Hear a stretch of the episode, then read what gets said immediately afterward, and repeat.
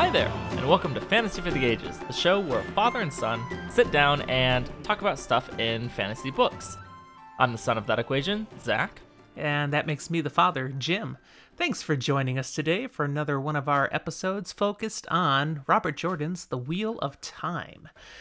We're diving back into The Dragon Reborn, book three of this fantastic series. We've got three chapters to cover today. Before we get into that, how are you doing today, son?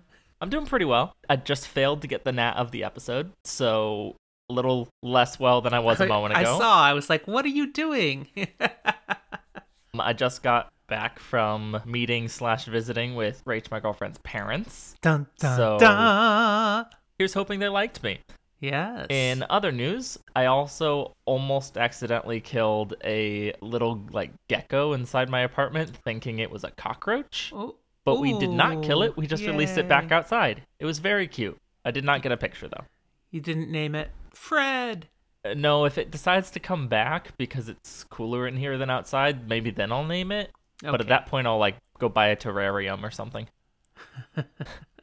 Enough about me. How are you, Dad? Well, before I talk about me, I have one more question about you. Uh, we reported last time you did get a job. I did. When do you start working? Have you started working? No, I've got a couple more days still.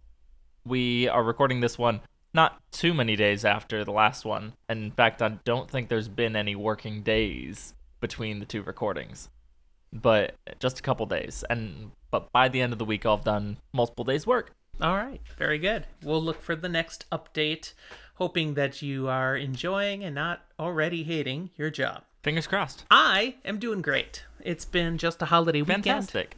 Didn't have to work today still. Just been chilling and hanging out with your mom. Your sister came over for yesterday. Mm-hmm. She didn't have to work either. It was nice. I grilled. We ate. We drank. We made merry. And we watched a movie. We actually watched the uh, Disney Plus version, Cruella. I have not seen it yet. Yeah, we were surprised to find it was actually quite entertaining. So, Cruella I recommend. DeVille. Yes, that music is in there. Is it really? It's not going to be in the rest of our episode because we don't want the mouse coming after us. But besides that, it's a, it's a fun song. That's right. Now, I saw you were drinking something today. What you doing? What are you drinking? Yes. Not long past my birthday, so by sheer coincidence, I'm drinking something from my birthplace, uh, a wine out of Lodi. This is a sparkling rosé. Nice. Nothing too fancy, but nice. Your sister brought over a sparkling rosé yesterday as well. Not from Lodi, but from her workplace, and she works at a liquor store and gets free booze to specifically try out Woo. To increase her palate so she can talk to the customers. We help her with that. And because it's at home and not like in store, she actually gets to drink it. Yes, yes, totally. My drink today, one of our Wattales, is called Good as Gold. Ooh, what's that? It's a martini. It, it matches the color. Right, I got that right for once. As opposed to the Black Ajah's secret, you know, that was red. Do I get some guesses of what's so, in it? Yeah, go ahead. Guess. What's in it? Um, I'm going to guess the gold doesn't come from like a gold rum or tequila, but rather actually from like a whiskey or bourbon or something. No, no. Nope, I'm wrong. The base of the Darn, yeah, I the was base hoping. Of the martini is a vodka. Okay. But then there's three other alcohols in it that almost equal the vodka. And that's where the colors come from. There's uh, a portion of Grand Marnier, mm-hmm. a portion of dry vermouth, and okay. a por- portion of Amaretto. Okay. Anything else? So with the Amaretto, I'm pretty sure, Jordo, this is one you would enjoy.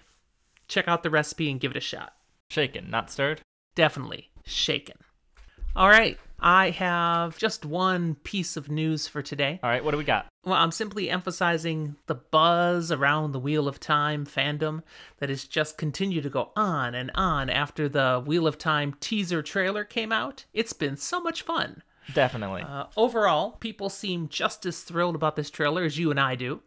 I've seen some, you know, things on Twitter, people nagging on a couple little tidbits, but most of us are like, seriously? Really? Did you watch the same trailer we did? It looks awesome. We're just excited it's going to come out in November. And for a further breakdown of what we think, our various opinions, and my dad going, really?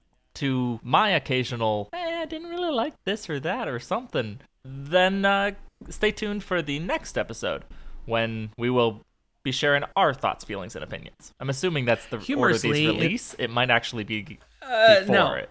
No, in the release episode, that will have already come out. Well, congrats. Right you before listened this one. To our wonderful take on the Wheel of Time trailer. And um, I'm excited to this whole time travel stuff. It's it's hard, you know? Okay, so we are going to do this recording, this episode now. We're going to take a brief break, and then we're going to come back to do our midweek special that will drop before this one, all about the teaser trailer. I'm looking forward to that too. So if you're listening to this episode, you've already heard it. Congrats. So to get to that, we need to get through three chapters of The Dragon Reborn. Shall we begin? Chapter sixteen, Hunters three. We're still seeing things from Egwene's point of view for this chapter. And what we see at the start is our group in Nynaeve's room. And it's a noticeably larger room than what we're used to in the novices' quarters. This is over in the accepted. Yeah, they do have some benefits. It's almost like they've been, I don't know, accepted into something? I don't know. Mmm. Yeah, they're not just measly novices who might wash out anymore. That's right. It's a little bit more investment. Now, why are they here? Well, Egwene and Nynaeve came here after that incident that happened in the novices' quarters, you know, where somebody, like, tried to kill them. I mean, just a little. And that someone turned out to be a gray man, uh, a being of the shadow. Terrifying. Yes. Uh, and if you remember, they also detected there must have been another gray man, mm-hmm. because someone killed the first one before they could question him, and the crossbow bolt that had been shot at them mysteriously disappeared. Had to be retrieved by somebody. So they move along. They go, we're not sticking around the novices' quarters, especially since Sheriam Sedai, who had mysteriously showed up, said, move along, move along. So they head to Nynaeve's room, and walking in, they find Elaine. Mm-hmm. They'd gone to check on Elaine in her room, and she wasn't there. Well, she'd gone to Nynaeve's room. She didn't want to be alone. Why?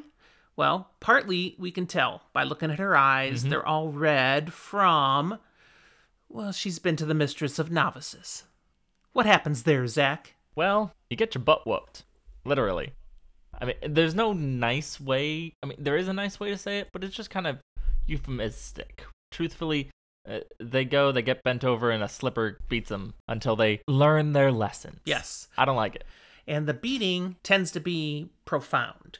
They squeal, they kick, they yell, they cry. So she has been bawling her eyes out. But that's not the only reason her eyes are red. No, she's also ticked. Yeah, looking in the room, she's not alone. Also in Nynaeve's room, we have Galad and Gawyn, her brothers. And she's angry. She's ticked, as you said. Mm-hmm. And we're going to find out why. But before they can experience anything about that, the first thing they experience walking in is Galad, glad to see Egwene, walking right up to her, taking her hand, expressing, oh, how good it is to see you. We're kind of getting a reminder that he's kind of got a crush on her. And let's be real, he's a kiss ass. Really? That's how you describe Galad? Absolutely. This man is the teacher's pet.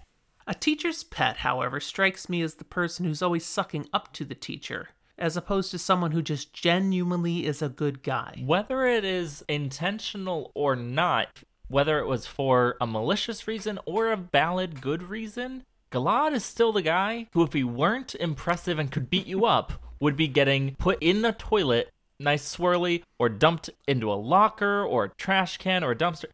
He's getting picked on for being the snitch. The one who goes and rats them out to teacher. Flamingo Sedai in Discord totally agrees with you. one hundred percent the teacher's pet. That's what Flamingo Sedai says. But I'm like, yeah, um, no swirlies for Galad, because he can totally whoop anyone's butt who tries to touch him. Between being hunky and being able to bench, like, the biggest warder, no one's going to beat him up. Not really. Well, and you also have the issue that being the most beautiful man in the world, all the women around would rise up and pretty much tear limb from limb anyone who would hurt a, a hair on his head, I think. Or even worse, silent treatment. if he's so wonderful, and, you know, Egwene, she's like, ha ha ha ha ha, when he does pay her attention again, why is a- Elaine so angry at their presence? Well, we find out they want to know where Elaine's been. They've been pressing her for information, and she refuses to say. She says it's none of their business. As is her right, and she was told not to tell anyone. They had found her out there in the general area of the tower, and mm-hmm. she wouldn't say anything, and she headed to Nynaeve's room, and they won't let go. They followed her all the way here. They they just, they're like a dog with a bone. They will not give up now, and it's driving her nuts. The brothers need to learn that no means no. She's not going to tell them, and they need to respect that. But they don't want to. They're curious. They think they have a right to it, and they don't. Well, they believe they do. They've got a legitimate beef here. They believe they do. They don't. They have a legitimate beef. They believe they have a right. They don't really have a right to this information. Not really. I think this is an arguing point, though, to be honest. When Elaine's mom, Queen Morgase, came to the tower, having heard Elaine was missing, she was furious, demanding to have Elaine back. And, okay, she's not here. Well, then I'm I'm going, and I'm going to take my boys with me. We heard earlier, Gawyn and Galad talked her down. Well, the only way they talked her down was with the assurance that they would wait for Elaine to show up. And then since Elaine now is going to have to stay to finish her training to a degree where she'll be safe, she won't, you know, mm-hmm. die from accessing the power, that they would be there to protect her. And they're like, so, okay, if we're going to protect you, we need to know what you were mixed up in. We have a right to know. We cannot fulfill our obligation to our mother and you with a dearth of information. I think that's fair. I think that's legit. You saying that, everything you said is fair. I think that gives both of them way too much credit for why they truthfully don't let this go. They're being intentionally nosy. They want to know. And it's not just a, oh, I have a duty, or I can't do my job if I don't know. No, they they want to know. They're curious. I would want to know. Wouldn't you want to know? That doesn't give me the right to know. Just because I want to doesn't give me the right. I think so. And when, quite literally, the most authoritative person in this entire city, possibly the world, has told you, tell no one, I think she's in her right place to say, no, I'm not going to tell you. But, you know, she's not just some person who can just go ahead, disappear for a few months, come back, and it's no big oh. deal. She is the friggin' daughter heir of Andor. She has an obligation to her country, to her queen, her mother, and therefore to her brothers. I think they have a right to know. If Queen Morgase were here knocking down the door and wanting to know, she could plead a case and talk to the Amyrlin Sea, and they could figure it out. And figure out who has the right to say yes or withhold information. But Gawyn and Galad are very elevated and glorified bodyguards who don't have a right to ask that question. Not really. They they absolutely want to, but I don't think they have the right. Look, okay, we're going to have to agree to disagree on this one. I think they do. I don't think it's unreasonable. I think Elaine is being unreasonable. And I think it is the typical pattern in this whole story that people don't talk to each other, which causes problems. Well, that is the funky thing, though. You said you don't think that they're being unreasonable. I don't think they're being unreasonable. I still don't think that gives them the right to demand and know it. Being reasonable and having the right are two separate things in my brain. Our listeners are getting that taste of how we can debate something all day long if we wanted to and just enjoy the, the argument. But I think we should move on. Okay. Now, part of why they believe they do have a right to the information is so that they can properly protect her, and they feel there is a, a true need for protection because things have gone badly in the tower, including murders. There's actually been murders of people here, and even rumors of Black Ajah. So, huh, you know, real danger. We really have to protect you, and we need to know as much as we can to do that well. She, Elaine, remains furious that they even think she needs protection. Mm-hmm. How dare you? I'm like, okay, Super Elaine, thinking you're all powerful. That being said, if Black Ajah were to come after Elaine, Galad and Gawyn could do basically nothing. But that doesn't mean Elaine could do anything either. So, yeah. Now, part of what makes this, you know, irritation rise is also the fact that Elaine can't stand Galad. That's a long-standing thing. Why can't she stand Galad? She has no problem with Gawyn, but Galad, what's the issue again? This goes back to the teacher's pet. He's the narc. He's going to do what he believes to be right. He sees the world in black and white, and he will stand on that side of white no matter what. No matter who it hurts, he'll do what's right. That's a major part of it. I think, and the book doesn't say this a lot, but I think deep down part of it too. The book doesn't say this at all. I know what you're going for, and the book does not say this. Wow, you read my mind? I think so.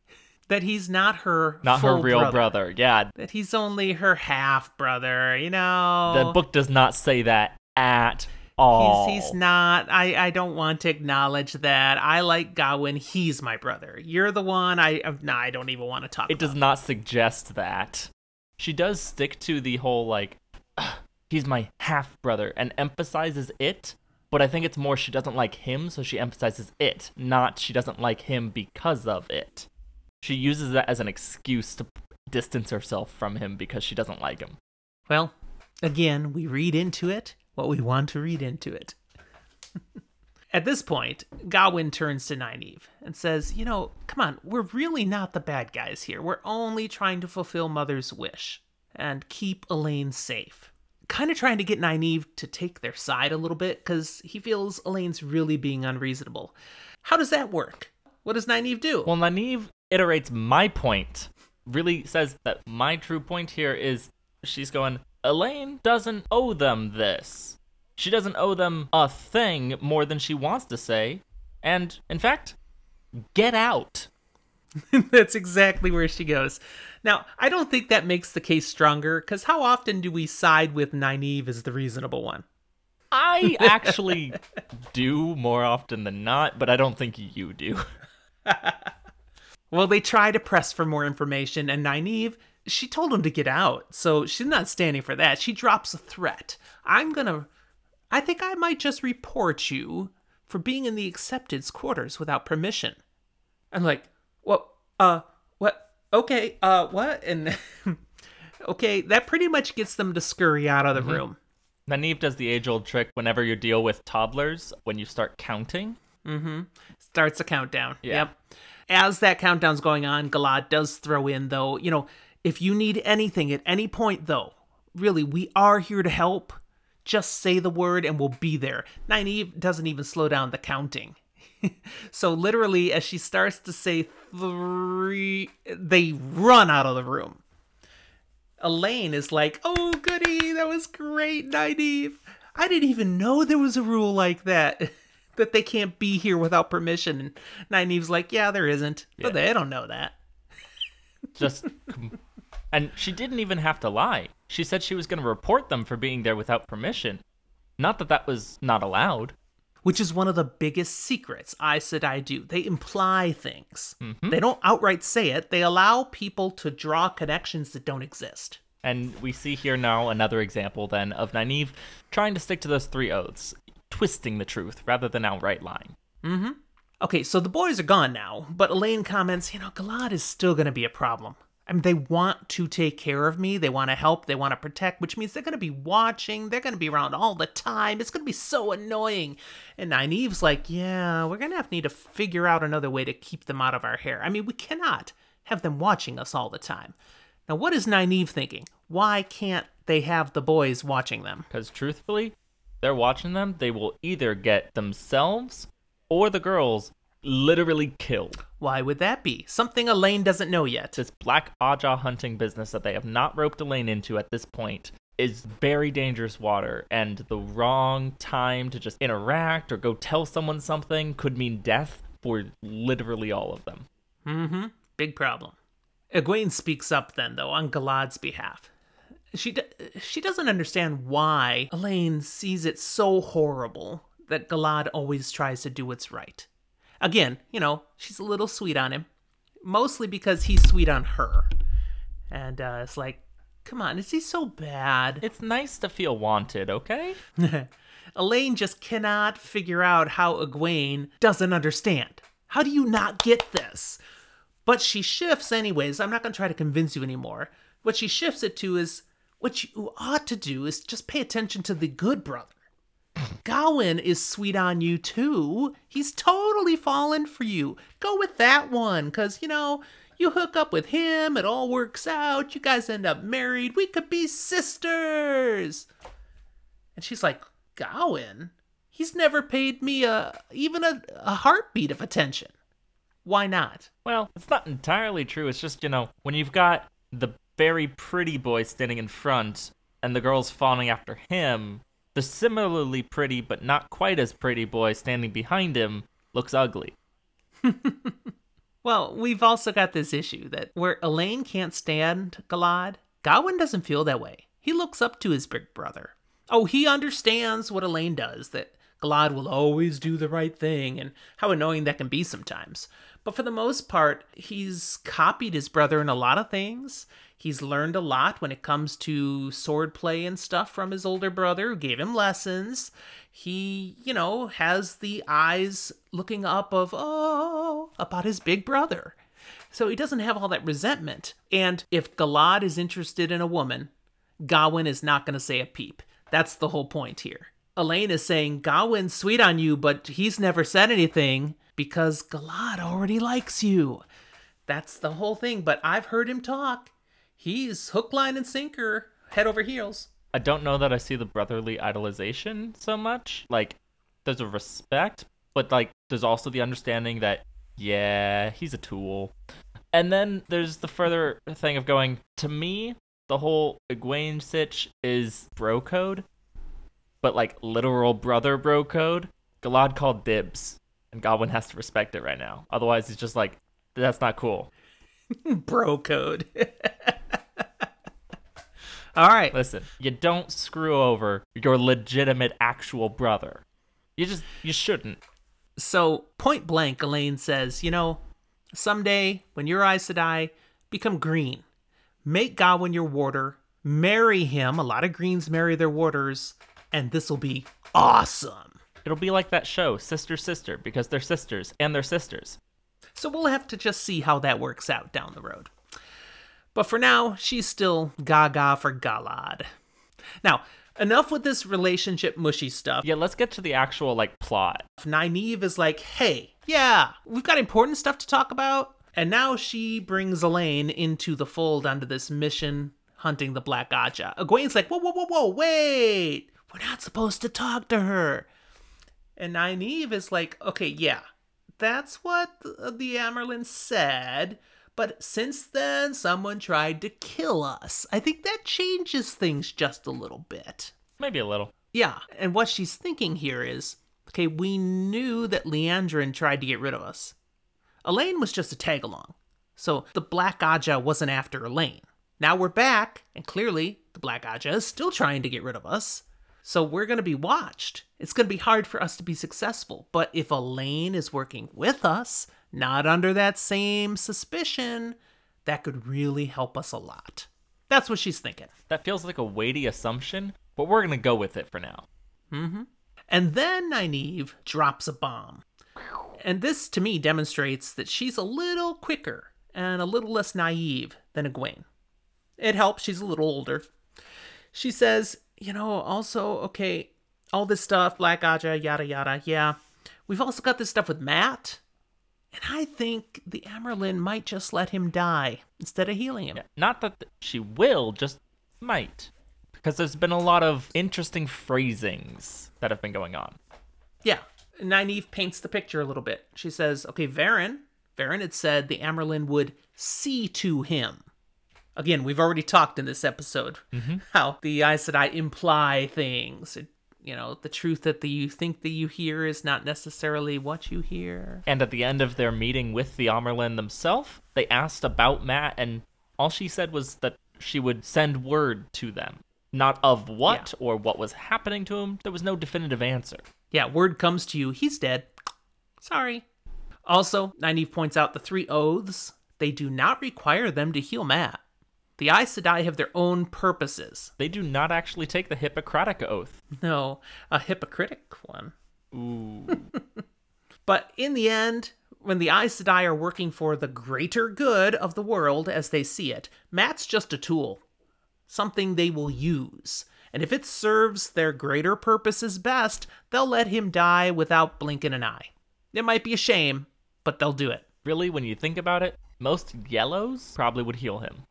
Most reds and blues probably would let him die. Yeah.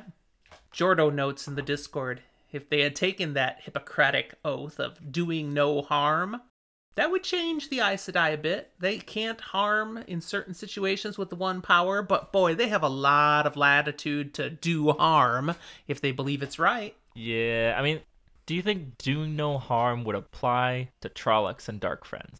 Probably, right? Oh no, kill their butts. Could be an interesting hypothetical to run with at some point. Alternate oaths. Nynaeve lays out this case of what she's realized here. It's a pretty callous view of Aes Sedai, that they would just perhaps decide it's best if Mat just dies. Yeah, it seems pretty accurate for some of the things. I mean, it's assuming the worst, but we've also seen, while you can't just assume, ah, those Tarvalin witches like the White Cloaks do, you also can't assume that they are going to be good. I mean, this entire section here, we've been talking so much about the Black Ajah.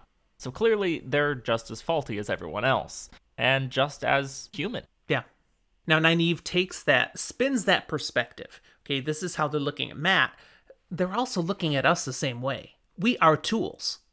They've put us out to hunt the Black Ajah. There's no way they should have made us be the ones looking for the Black Ajah. We are so screwed, so behind the eight ball. Are you friggin' kidding me? But Swan even said it. You're all I've got. I'm gonna use ya. This is not a good place to be. Nah. So, thinking of Mat again, not sure that he's uh, gonna have a chance to be saved, Nynaeve's like, okay, we should just go try to save him. I know, I tried already, myself, and I couldn't do it. But we three, we are all very powerful. He's gonna die, so what do we have to lose? Let's go together and try to use our power together. Now, holy cow, that's next level Aes Sedai stuff she's suggesting here. Yeah, none of them really know what they're doing, especially in that potential context. But they're a little desperate because they aren't sure anyone's going to help Mat, but they don't want Mat to die. Nynaeve grabs her uh, herbs and stuff, the things she's used in the past to kind of be her channeling focus to do healing. And they're heading to the door when chapter ends with the door banging open and some other Aes Sedai comes walking in. So they are diverted. Luckily, we got a very quick answer about who comes in. Chapter seventeen is called The Red Sister. This time, it's not Liandrin. So this is obviously like, what's her name? Melisandre? Melisandre from Game of Thrones? Um, that's, that's the one, right? You're channeling the wrong series. Sorry. Oh, no, definitely not that. Darn. I tried. Nope. This is our other favorite Red Sister, Elaida Sedai. Elaida, who is previously of the advisor to Queen Morgase and Andor. Previously important because we know that no longer is happening and has been uh, ixnayed for the foreseeable future. We've actually heard about Elaida a few times. We've run into her before. We first met her back in the Eye of the World. Discord. Recently unemployed and pissed off. Yep, that's Elaida. uh... That was good. We met her when she was still gainfully employed. That wonderful time when Rand was having fun storming the castle. Mm-hmm. Fell over the garden wall, got escorted in by Gawyn and Elaine and Galad and a whole bunch of guards to meet the queen. She really gave us the first picture we had of an unpleasant Aes Sedai. Yes. And we get a few reminders of things about Elaida right here when, ta-da, she's here in their room. One, she's got the ageless face of an Aes Sedai. She's been at it long enough. Again, she's red Ajah.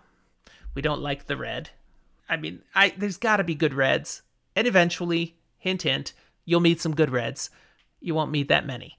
There's a lot of ornery, nasty reds. We had a couple really bad examples at the beginning, but bad eggs do not ruin the whole bunch.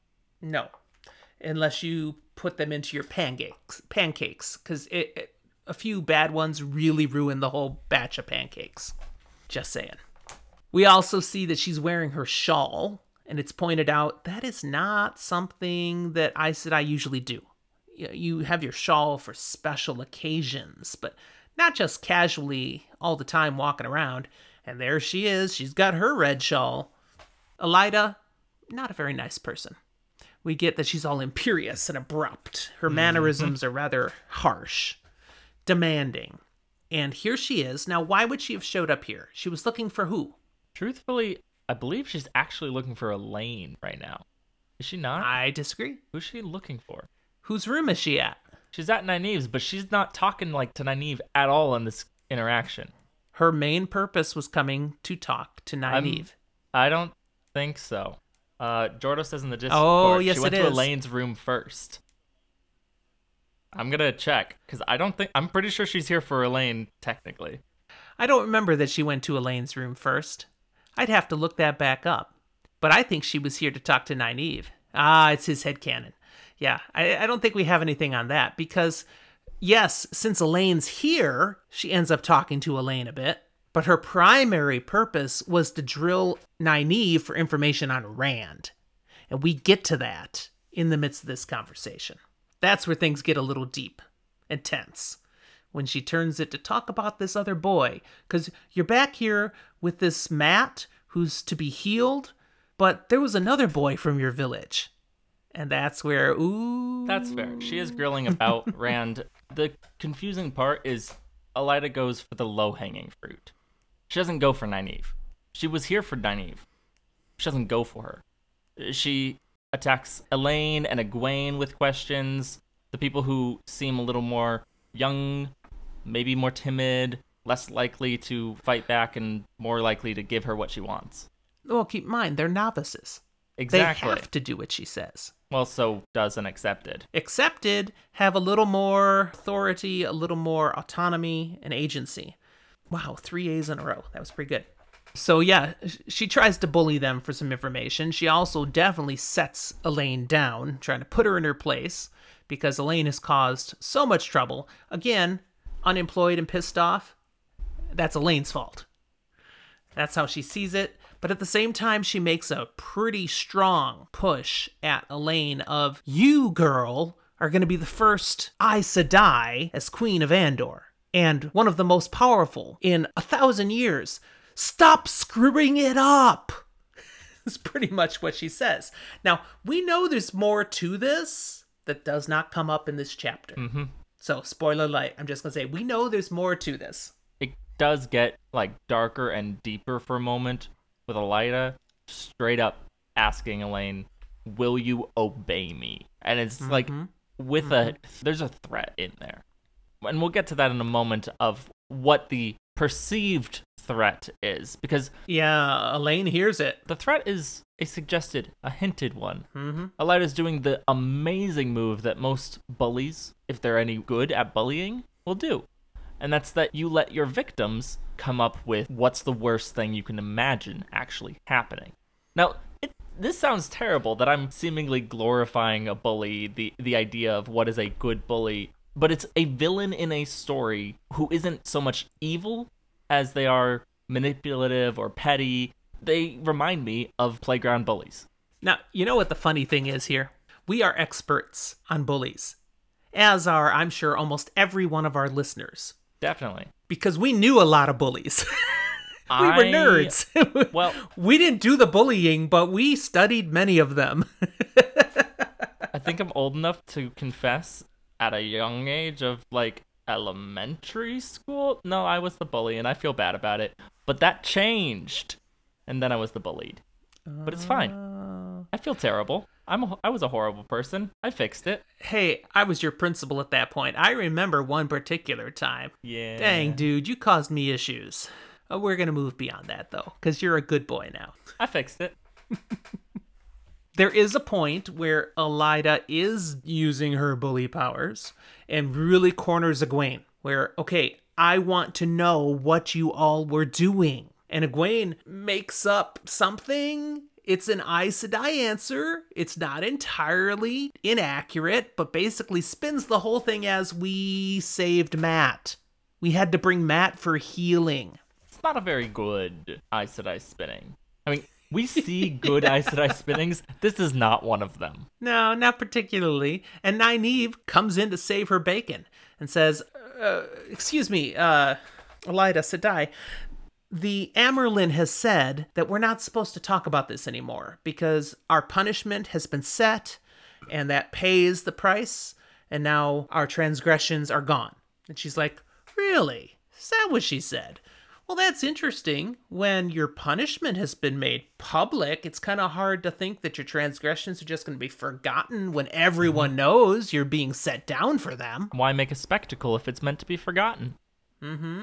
And as Nynaeve is like, okay, trying to dance around that one now, Elaida pushes home. This is where she drops the bomb about, okay, so there was that other boy. You guys said you went f- because of Matt. What about this Rand Al'Thor? Can you tell me more about this boy from your town? And now Nynaeve's like, okay, three oaths. Live like the three oaths. How do I not tell everything about Rand here? And it's all right because she's saved by the bell. She is. Because just at that point, the door slams open again. I'm like, these women don't know how to open a door gently. And the doors in the novice quarters and the accepted quarters must be of titanium or something. The hinges are super strong. They also don't know how to knock. No, no, definitely not. Although, I'm going to just say humorously, that's something Elaine picks up from them. Hint, hint, spoiler light, watch for that. Elaine picks this up from everything she's learning here. I'm willing to spoil here, outside of the spoiler room. I don't think there's a lot of knocking and going on in this series. On occasion, but not often. But Elaine is the worst. She causes so much stress and issue for others because she continues to never knock, and not just not knock, burst on in. Yeah. Ta-da, I'm here. Anyways, back to what we're talking about here today. Indeed. Sheriam arrives to save the day. Now, why is Sheriam here? We're going to find that out in a moment. Mm-hmm. But first off, Sheriam just says she's come to collect Nynaeve. Oh, but I actually need all three of you. So, hey, that's great that you're all here together. Sweet. No one gets left alone. And then Elaida says, so, Sheriam, I've been told by these girls here that the Amyrlin has said their transgressions are to be forgotten. What is that about? And Sheriam, smooth as Aes Sedai, says, I've always believed that when someone pays for their transgressions with punishment, the faults should be completely erased. Don't you agree? And they just stare at each other. Tension. It's that moment where I feel like there's some underlying fault that Sheriam's saying, yeah, Elaida, yeah. I know the things you've messed up, and we're not talking about those either, okay? The moment passes, and Elaida says, oh, uh, of course, of course, excuses herself and leaves the room. And to better understand all of that dynamic, read New Spring, the prequel to The Wheel of Time. We'll get to it in two years. But don't years. read it yet if you're a first-time reader. That's right, we'll get there. Once Elaida's gone, Elaine exclaims that, Elaida threatened me. She threatened me because I was being willful and even implied I could be stilled if I don't fall in line. Now, Sheriam says, uh, mm-hmm. child, I'm sure you misheard. Child, please. If will being willful was a stilling offense, three quarters of the people here would never make it to Aes Sedai. Women have to be strong-willed, but they do ha- also have to learn how to practice meekness. But I have a question for you before okay. we talk about that just a little bit more. Okay. I didn't read that in what Elaida said. Did you see it? Yes and no. Did you no. sense that Elaida actually threatened stilling? Well, here's the thing. Elaida didn't specify what she was threatening. Like I said when we were talking about it.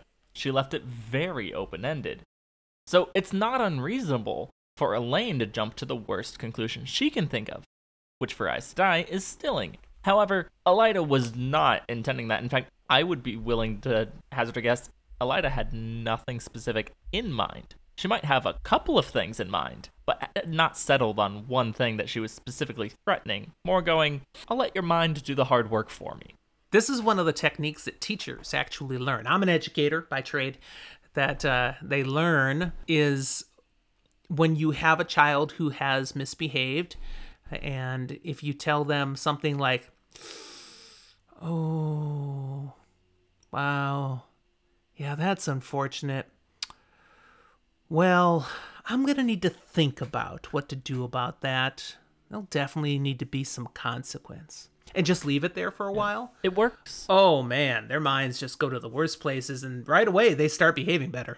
It works fairly well from a parenting standpoint as well. I will say... Teachers make pretty good parents, but if you're kind of problematic with behavior as a child, you're not going to like that they're literally educated on how to handle this. You learn quickly not to get caught. What's nice, though, is when you use that technique appropriately, and then you do apply an appropriate consequence, the child often feels relieved. Even as they accept the consequence, they feel relieved that you weren't being nearly as bad as you could have, because they're thinking of what they deserve, which always goes worse than what you're actually going to apply. So you end up becoming the good guy at the same time that you're the bad guy. Mm-hmm. It's a good technique. So, yeah, she did not bluntly say, I'm going to steal you if you don't get in line. So Sheriam is correct. Yeah. Yeah, that, that, that's not what happens here. But Elaine was thinking it. Mm-hmm. Sheriam, again, though, does note, girls, you have to be able to show proper meekness when required. And they immediately respond, yes, Sheriam Sedai. And she's like, good, look at that. You can do it. And then immediately Nynaeve blows it, which is hilarious, where she says, uh, um, okay, so Sheriam, what did you do with the body? Habeas corpus. Yeah, what's the problem? How does she blow it by asking that question? Well, she wasn't supposed to tell anybody, and Elaine's standing in the room who wasn't with them by the body. Sheriam looks at her and she's like, I can tell she's not surprised at all. You clearly already broke my order to you by bringing her into the information. Hey, but she doesn't technically have proof of that. And technically, Nynaeve's being clever. She didn't tell Elaine here in this moment. She told Sheriam and just let Elaine find out by telling Sheriam about it. It's very, like, wiggly of logic, but it's technically okay as far as Sheriam knows. Mm-hmm. We're getting very technical in the tower. I... Yeah. It's very convoluted politics. Okay, so since obviously Elaine's in the know too, she once again swears them all to silence, because it'll work this time. If at first you don't succeed, try the exact same thing again. And then she points out, and if I hear that you've not obeyed me this time, trust me, girls, there is far worse punishment than cleaning pots that I can come up with. Gulp. And again, it's that technique. She didn't say what she would do. No, she didn't. She didn't say a thing. She's doing the same exact thing Elaida just did. But, okay, okay. We'll nod our heads, smile and wave, all the proper things. They'll do what they have to. Egwene, however, is sitting there thinking, man, it's going to be so much harder to actually, like, do their jobs. The secret job, the hunting the Black Ajah's job. I mean, Sheriam's telling him, I'm watching you. And now going, private eyes. That's great. I'm watching you. That's fine. I'm glad you're keeping us safe.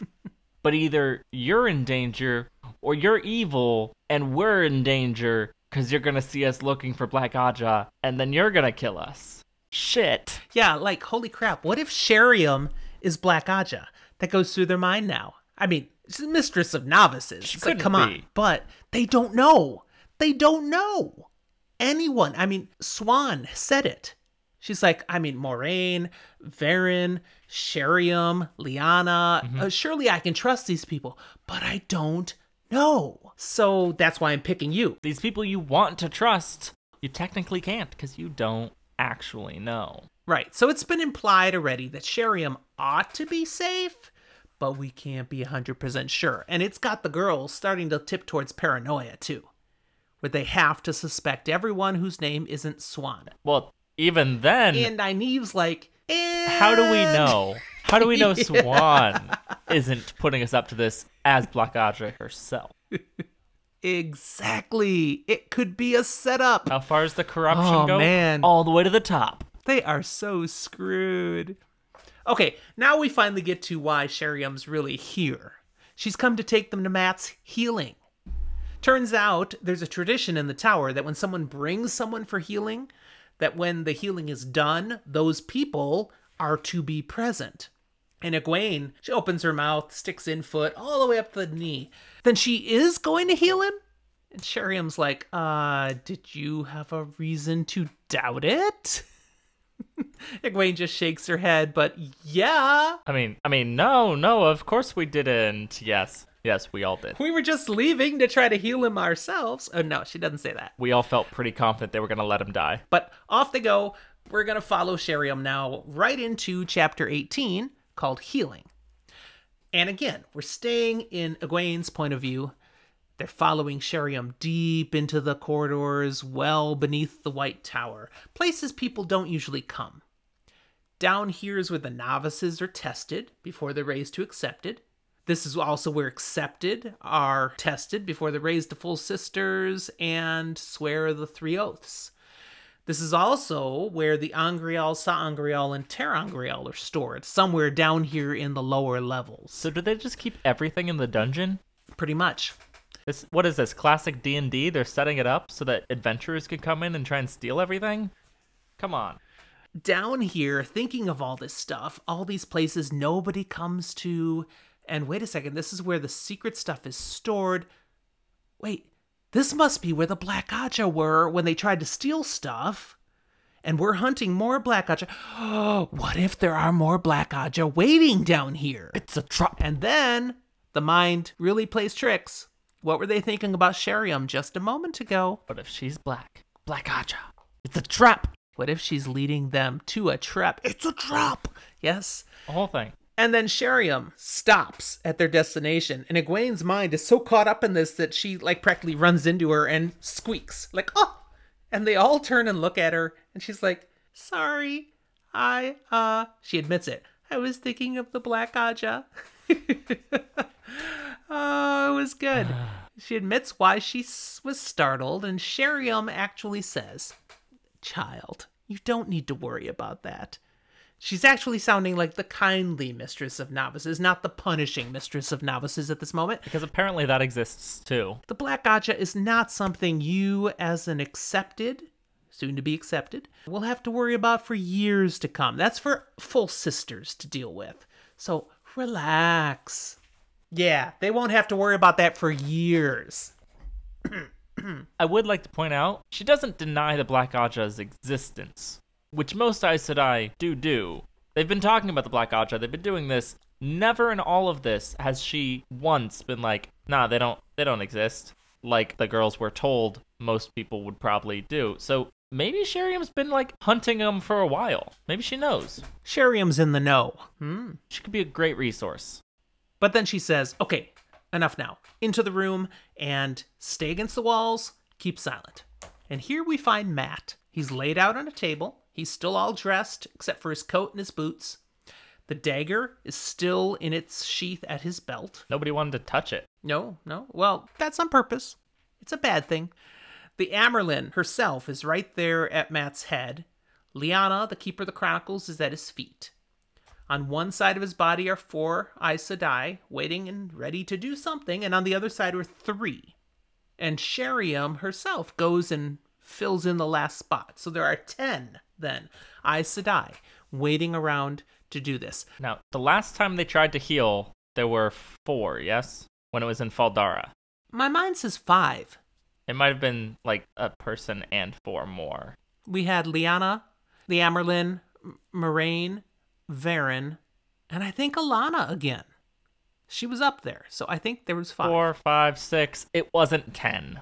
There's more now. Our research team with us in the Discord will probably look it up for us. I don't know. Someone might just know it. They might not have to look it up. But I'm thinking there was five, and now we're doubling it. They don't just have double the number. We also see a special Sa'angreal brought out. Ooh, uh... Again, a Sa'angreal. We're not just talking an Angreal. A Sa'angreal is an uber power thing, as you described in our last episode. Let's just think of it as like an Angreal, you grab some batteries. A Sa'angreal, you've got a nuclear power plant in your pocket. Yeah. This is given to the Amyrlin.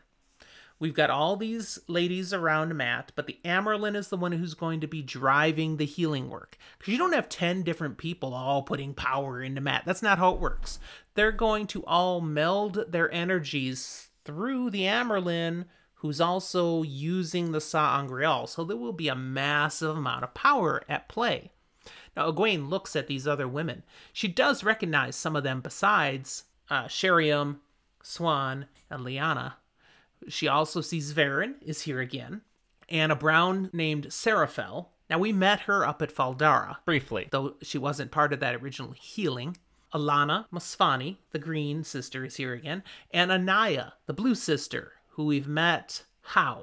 We met her a couple different ways um, earlier. Do you we remember? We met her talking with Moraine. We also met her talking with Egwene specifically about dreaming. Yes.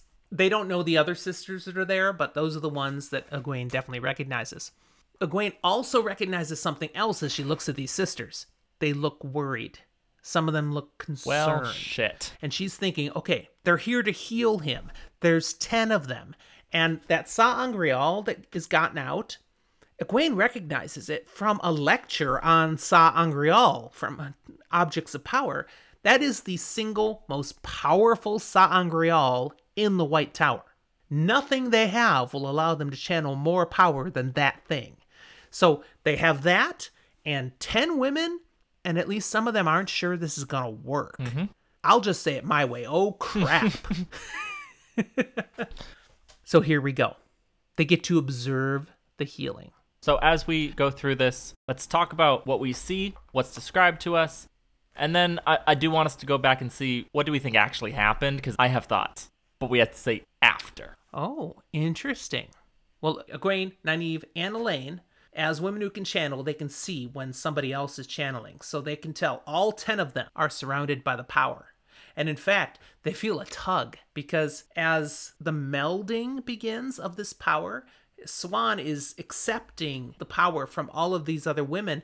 And these three kind of want to jump in. They, they want to do mm-hmm. that too. They don't. Probably a good idea. But they feel the tug. They go ahead and watch that all of this power is being channeled then through Swan, who does whatever she's going to do to Mat. What happens? What do we see? Swan says this needs to be done very carefully. I'm going to focus very hard because the power needed to break the bond between the dagger and heal its damage is very close to what could kill mm-hmm. Mat. So we know his life is on a, a knife's edge. Hey, that's appropriate right there, right? On a knife's edge. It's a dagger's edge. Ah. So it begins. And what do we see? Mat begins to shake, twitch, like he's resisting. He even grabs the hilt of his knife, makes a hard fist, grabbing it, hanging onto it, like he won't let go. But they keep working the power. Swan keeps doing what she's doing. Eventually, Mat's grip on the dagger releases. His back arches. He's like all convulsing from whatever they're doing. And then an interesting thing occurs. He begins shouting at them in the Old Tongue. Loud and clear, not just like some blah, blah, blah, blah stuff coming out of his mouth. Bold and clear. He starts yelling at them in the Old Tongue. Now, Egwene doesn't speak Old Tongue. She doesn't understand what he's saying. She catches a couple of phrases, including what she's previously learned as the battle cry of Manetherin, which was the nation that disappeared during the Trolloc mm-hmm. Wars, that is where Emmons Field and the, the Two Rivers now yes. is. We've learned and that before. We've heard Mat yell it before. Yes, but he's yelling a whole bunch of other words, too. That's just like, part of it. Like expletives or... Nah, we don't know. It's Old Tongue.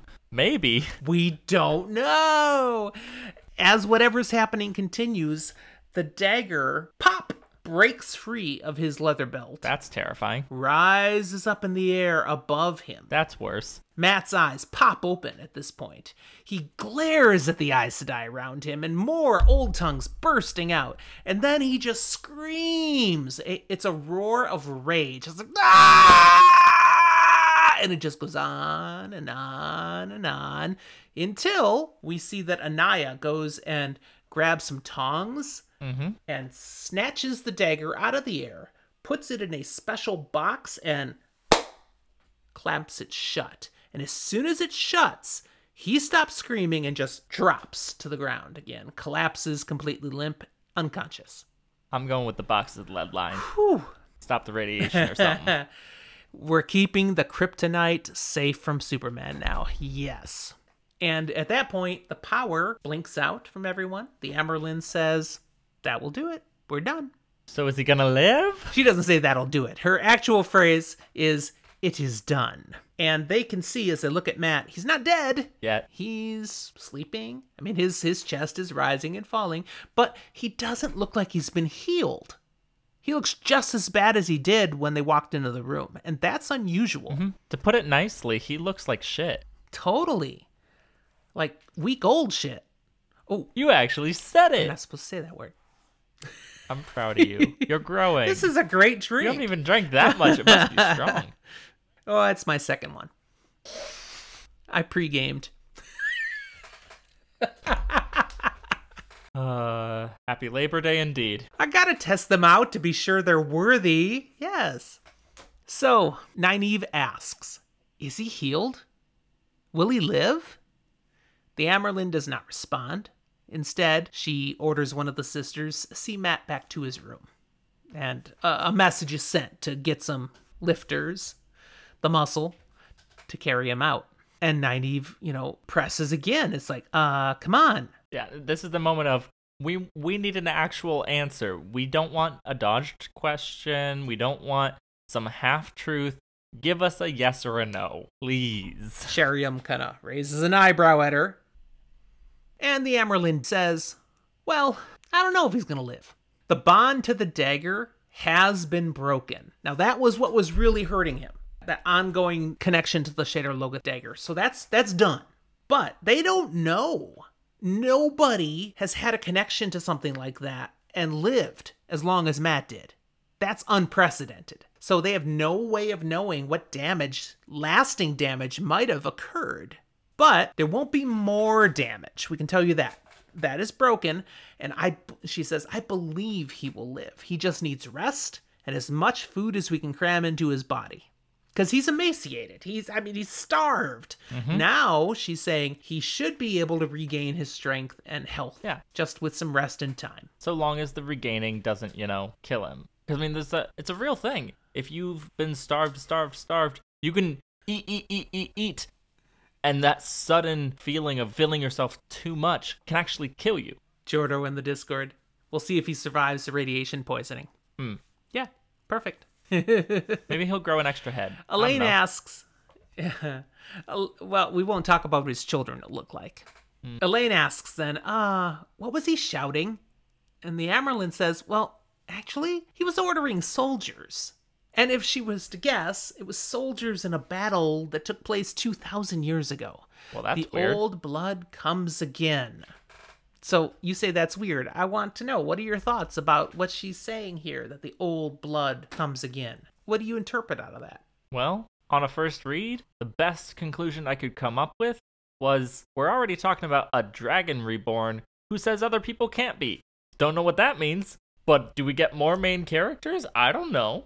This was one of my first dives into books that had many main characters. So mm. maybe this was going to be really important. I don't know. And I uh, refuse to say more than that right now. Now, our Discord is spouting out here that Elaine, as a noble raised in the court of Andor, ought to have known the Old Tongue, shouldn't she? And then answering their own questions, saying maybe she was a bad student. And I want to picture Elaine as a bad student. I like that. Not to mention, it's a bad linguistic student. She might know the history, but not the Old Tongue. It's not very practical to ruling a nation. Nynaeve wants to know, okay, I, I heard in what he said, he said something about Aes Sedai. What, what was it exactly that he shouted? Swan notes, okay, for a time, I believe he was somehow back in the old times with the old blood and here. Mentally, he was in both places at once. A little wibbly-wobbly. So, yeah, exactly. What you heard was he commanded us to release him, saying, I am a free man, Aes Sedai. I am no Aes Sedai meat. Spoiler light, remember that phrase. My first time reading, I did not. But that's a very important phrase for this character. Just saying. At that point, Sheriam, enough with the questions. She steps in. Um, Mother, these girls have duties with the pots. And Swan's like, oh, that's right. Off you go. But they're like, um, but Mat, he might die. Could could we stay with him just in, you know, to be with him? We don't know what's no. going to happen. She's like, um, no, you may not. And she, no, the Amyrlin specifically says, you have chores to do, child. And Egwene gets the sense she's not just talking about cleaning pots. You have another job that's more important than sitting by Mat. I don't know, something about uh, an Ajah that happens to be a darker color than most. I don't know. That's right. So off they go, heading to the kitchens, leaving Mat behind, who still has not moved a muscle. End of chapter. And for today, we leave them behind. That's right. That's where this episode's going to end. So we do have a spoiler room coming up, but before we jump into that, again, we ask people, if you're enjoying this, let the world know, rate and review us anywhere you listen to podcasts. You can also, we would love to hear from you. Tell us what you're thinking. We have an email, fantasyfortheages at gmail dot com. It's an amazing few people who ever use that email, but it is there just in case. Mm-hmm. We have lots of people who talk with us. That's just not the way they use it. Email. How do people tend to talk to us, Zach? More commonly, you can come chat with us and with other listeners on our Discord. There's a link in the show notes for this episode and in any of our other episodes. It's a happy place. You can connect with us on our social medias. Twitter is where we're most active, but we also have a Facebook and an Instagram where you can find our drink recipes and a few other odds and ends. If you are enjoying our content and want to support us in a, another way, perhaps some level of financial way, there's a couple ways that you can do that. Tell them about it, Dad.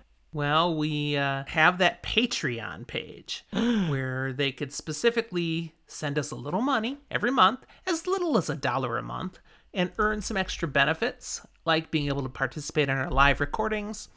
Or if they join some of the higher tiers, they get episodes early, they get some patron-only episodes, or they'll even get merch that we will send to them. Merch? But We're what if I want merch but don't want to be a patron? Well, we happen to have a merch store for Fantasy for the Ages, and that link will also be available. Right now, you can get your own Fantasy for the Ages coffee mugs or frosty mugs, and they're great. I have them. I love them. So check it out. That's what we have then. So if you're a first-time reader, leave now. We love you. Leave. That's right. Get out. Get out. Because we're going to spoil a couple of things very, very badly. All right. Let's do it then. You are now entering the spoiler room. I've got my die ready, and I've rolled it. And it's not bad, but it's not good. What do you got? That bad? I got a natty one. Wow. I didn't know you could actually roll a one. With oh, these. I roll lots of ones. Well, I got an eight, which definitely beats a one. Yep. It's okay. My players love that I roll ones. Okay, so I had a couple of things in mind that I could spoil here, and I didn't write them down. So now I have the problem of trying to remember what was I going to spoil. Well, then I just get to sit here and enjoy because I know the things that I might have, um, but I don't have to say anything. I'm not on the spot. Okay, well, no, the first one comes back to my mind. I want to talk about Elaida. Okay.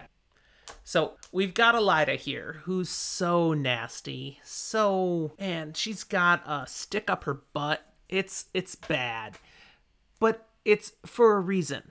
And for much of the series, as Robert Jordan writes it, you can question, what is Elaida's issue? But Jordan does a good job of showing pretty early on Elaida is not a dark friend.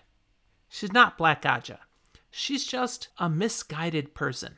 And so we're seeing her driven by her priorities here. Mm-hmm. And her priorities are to be ready for the last battle, to be ready to fight and defeat the Dark One by whatever means necessary. Because she has the gift of foretelling. This is what's going on for Elaida. She had a foretelling early in her years as an Aes Sedai that the royal house of Andor would be integral to defeating the Dark One at the last battle. Okay. And that translated to her that she needed to latch herself on to the royal house of Andor. Like a leech. Unfortunately, she translated her own foretelling wrong right from the beginning. Because when she had the foretelling, the royal house of Andor was not Morgase. Nope. It was the queen right before her, whose daughter was the one, Tigraine, who runs off, becomes Aiel, has Rand on the slopes of Dragonmount, who becomes a Dragon Reborn. It's all about that right there, the Dragon Reborn, but she doesn't know it. Nope. She's misguided from day one. So everything she does is so driven by pure motives. I mean, but wrong. Depending on what you consider day one, she's misguided since like day minus twenty years.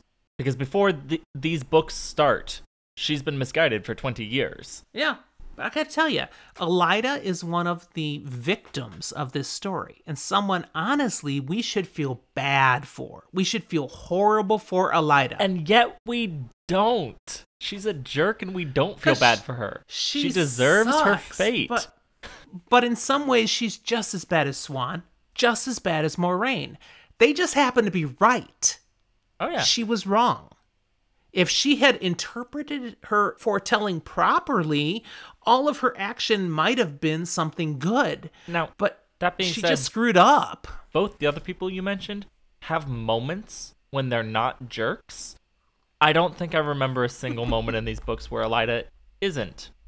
And that includes before she gets any sort of prophecy or anything back in, like, our prequel book of New Spring. She's a jerk then. You know, there's something to be said for natural personality. Yeah. Okay, so that was mine. That was my full spoiler. She's here. She's doing all this stuff for greater reasons. It's reasons for good. She's just wrong. Okay, what you got, Zach? Strangely, I had something I was going to spoil, and I decided to change it last minute because I realized during a different part of the episode, we never got back into what I wanted to talk about, what was actually going on with Mat's healing. So I will spoil some, but it's going to be a little bit more my, me just pontificating, standing up on my soapbox and saying what I think. One of those. All right. So it's not going to be like a, a crazy radical concept. Many listeners, and like for example, you, Dad, uh, will have heard something similar. But I'm actually going to bring cancer into this for a moment, because back in the early twentieth century, one of the most common ways to deal with cancer, specifically breast cancer, was com- something called a radical double mastectomy. And it got insane. Basically, doctors would remove as much as they could without killing their patient. Sometimes they were not successful. But it wasn't really about could you get rid of all the cancer, but rather could you surgically remove as much as possible so you made sure you got the cancer. Maybe they were disfigured, maybe they couldn't move their arms well anymore, or they were horribly limited in their lives, but they lived, and the cancer was gone. And I think we're seeing the equivalent with Matt here. Matt is not getting a nice surgical little removal of the dagger's influence. Matt is getting it absolutely seared out of him, and they are destroying any and everything that they can without destroying Matt entirely. Hey, you know, again, they have no experience with somebody who's had a Shadar Logoth item as long as him. Exactly. It's not that they are doing something overzealous or terrible, but rather they're doing what they can think could save his life. Maybe there is a much better way to do this. However, in the process, the pattern demands that Matt serve a certain role. The pattern claimed him as Taviran and needs him to follow a certain line. So when they get rid of as much as possible, what's left is the thread that the pattern needs him to walk. This is true. And this so, is true. In a sense, they've bored down, stripped away bits of Matt, and gone to the Taviran core of what's there. His old blood and what is needed for the last battle, so many other things. And that's what rises okay, to the surface. Hold on. So go back just a little farther. It's his very Taviran nature that led him to pick up the Shadar Logoth dagger. It was necessary. It was necessary. And we are going to the point that I make every time we go here. This book is about balance, and not just between men and women. It is about balance between good and evil, dark and light. True. Dark One and Creator are the same person.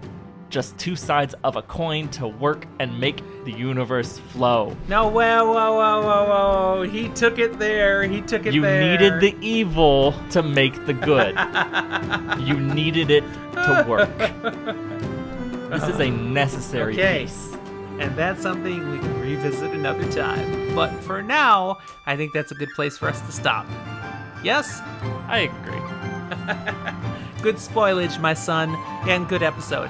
Thank you. I thoroughly enjoyed it. This was uh, very entertaining, but this is where we'll leave them for now. We'll talk to you next time.